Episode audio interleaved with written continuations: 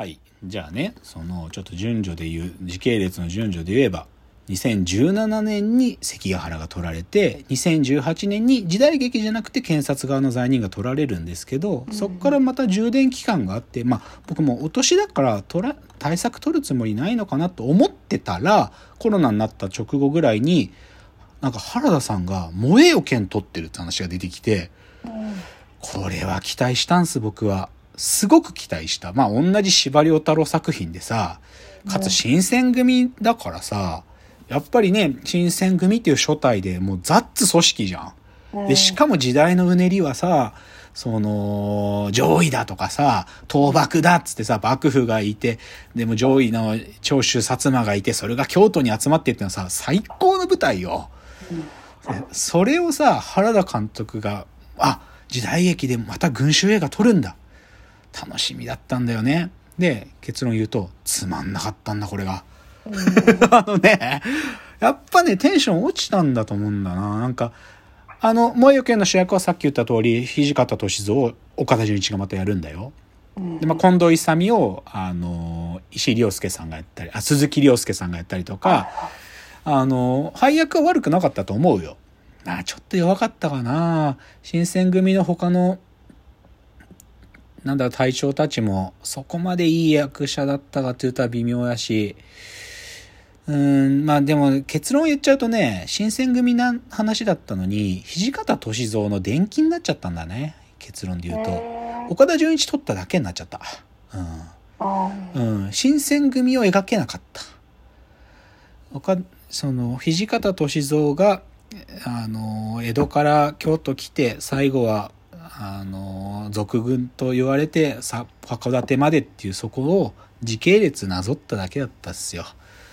だからねやっぱり群衆映画って、まあ、相対少ないんだなっていうか散々撮ってきてなんか群衆の撮り方はもうミスんないのかなと思ってたら2発連続ミスったんだよね。ミスってる。はっきり言って、うん、ミスってるともう。検察側の罪人はっきり言って脚本にも大いにもう問題があったし、萌えよ剣は、新選組ってかけてなかった。もう、土方歳三で、それも、だから、土方歳三にフォーカス当ててて面白いんだらいいんだけど、面白くないのよ。時系列になぞっただけなんで。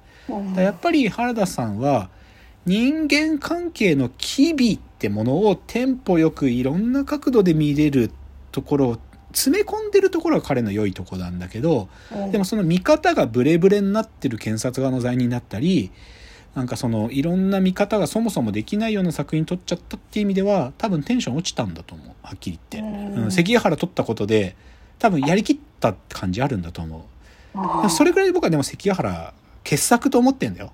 傑作と思ってるの。であともう一個問題点はねあのー、問題点というよりかねなんつうかね中期の頃に書いてた映画ってねど真ん中悪いやつがいたのなんか、この、この主人公たちが、こいつを倒すために頑張ってるんだな、みたいなののど真ん中の、例えば銀行に、銀行の元頭取で、いつまでも傀儡として存在し続ける相談役がいるとかね。あの、クライマーズ入って新聞社の役だけど、新聞社で、なんか古い体質を永遠に残し続ける社長とかがいるんだよ。で、こいつを倒すためにみたいな、その悪の数軸みたいなのがいるのよ。それまでも。でそれに対して、群衆たちがどう対抗するかとか連帯するかってことを書かれてた。で見方によっては関ヶ原もほとんど家康悪者に書かれてんだよ。でも器でかいから家康は勝つように書かれてんだけど、でも家康を悪く悪く書いてるはっきり言って。でも、その書き方が多分ね、多分できなくなりつつあるんだと思う。はっきり言うと。多分悪の数軸みたいなのを立てた脚本とか作劇が多分少し時代からずれててあんまりそういう書き方するとハレーションが起きるんだと思うんだよね。なんかね。いや燃えよ剣とかだって端的に言えば徳川慶喜悪者にしたりとか薩長悪者にしたりみたいな作り方できたはずなんだよ。もしくは新選組の中でじゃあ芹沢貨物っつうのを悪者にしてそこから先伊藤貸太郎を悪者にするみたいなことできるけどそういう書き方してないんだよね明確に。うんうんだから多分ね悪者明確に真ん中に据えるみたいなのはできなくなってんのかなと思いますと。えで、僕ちょっとその流れから言って今ちょっと心配なこと一つあって、ー、はい。新作出るんですよ、9月16日に。うん。で、これがヘルドックスというね。で、これね、アクション映画っぽいんだよ、どうやら。うん。で、主役。で、どういう話かというと、警察、もしくはヤクザに潜入してるスパイの話なんだよ、これ。えー、ネズミっていうか、まあ、まあ、犬だね。だからも、潜入捜査してる話。はいもしくはヤクザから警察に潜入してるみたいな。それの主役が岡田准一なんですよ。まあ、アクション映画だから岡田准一でいいんだけど、どうやら予告を見ると、人はたくさん出てきてるんだけど、もともとの原田監原田作品の良さがちょっと1ミリも感じられない感じで、ちょっと心配してます、これ。でも役者たちは、松岡茉優さんとか使ってんだよね、今回。はいだから、どうなんのかなと思ってるけど、ちょっとでも、関ヶ原取った以降のテンションの落ち方からすると少し心配ですねっていうのはちょっと新作ですね。じゃあ残りの時間はね、ちょっとね、まあ俳優なんで、今日原田作品なんだけど、俳優たちって意味で言うとね、実は原田作品によって輝く俳優たちってたくさんいるのね。そう何人か言ってみたい。まずね、僕正直、遠藤健一さん。あの、はい声の低い怖い顔の遠藤健一さん。はい。遠藤健一さんがすげえ役者だって初めて分かったの原田作品でだよ。あのさっきの。の金融不食列島呪縛。はい。これの、えー、東京地検特捜部のうん検事の役なんですよ。銀行に、あの、家宅捜査に入って戦闘で歩ってくる。で、めちゃくちゃ怖い。なんか、お前らもう逮捕第一号にするぞとか言って、めちゃくちゃ怖い役なんだけど。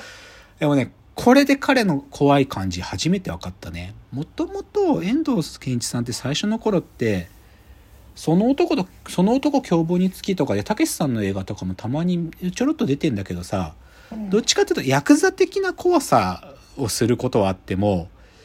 正義感を持った存在なんだけど、めちゃくちゃ圧力強い怖い人っていうのってそこまでなくて、この金融不食列島呪縛で初めてやったんだと思うの。でもその後もバンバが出てくるのよ、この話。突入せよ浅間山荘事件も出てくるし、クライマーズハイで主人公の堤真一の上司の役で、めっちゃ堤真一攻めまくるおっかねえ役とかもやってんだけど、めちゃくちゃ光るよ。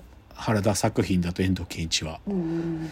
だからこういう手駒持ってるのは最高だよね。やっぱりね。だから遠藤健一のそういう側面を最初に当てたからこそ、遠藤健一は原田作品断んないんじゃないかな。どんな役でも。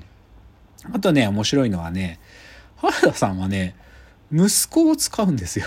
えー あのね、この人原田作品よく出てくるなーっていうやつがいるの。なんかちょっと声が、あの、ちょっと軽い声を喋るんだけど、とぼけた役が上手でね、その原田友人って遊ぶ人って書いて原田友人さんっていう役者なんだけど、この人ね、よく出てくるんだよ。でもさ、息子だからなんだけど、でもね、あのね、後にわかるのはね、この人、役者も、原田友人さんって役者もやってて、実はアメリカ帰りなんだけど、向こうで映画の技術とかも勉強してきてて、あの、編集もやってんの、原田映画の。だから、え原田映画のカット割りとかって、原田友人が、中期以降彼がやってて、だから、クライマーズハイとかで、その編集で原田友人が賞ももらってるけど、あの独特な異常な速さのテンポって、息子によっても作られてたってこともわかるんだよね。ーとかね。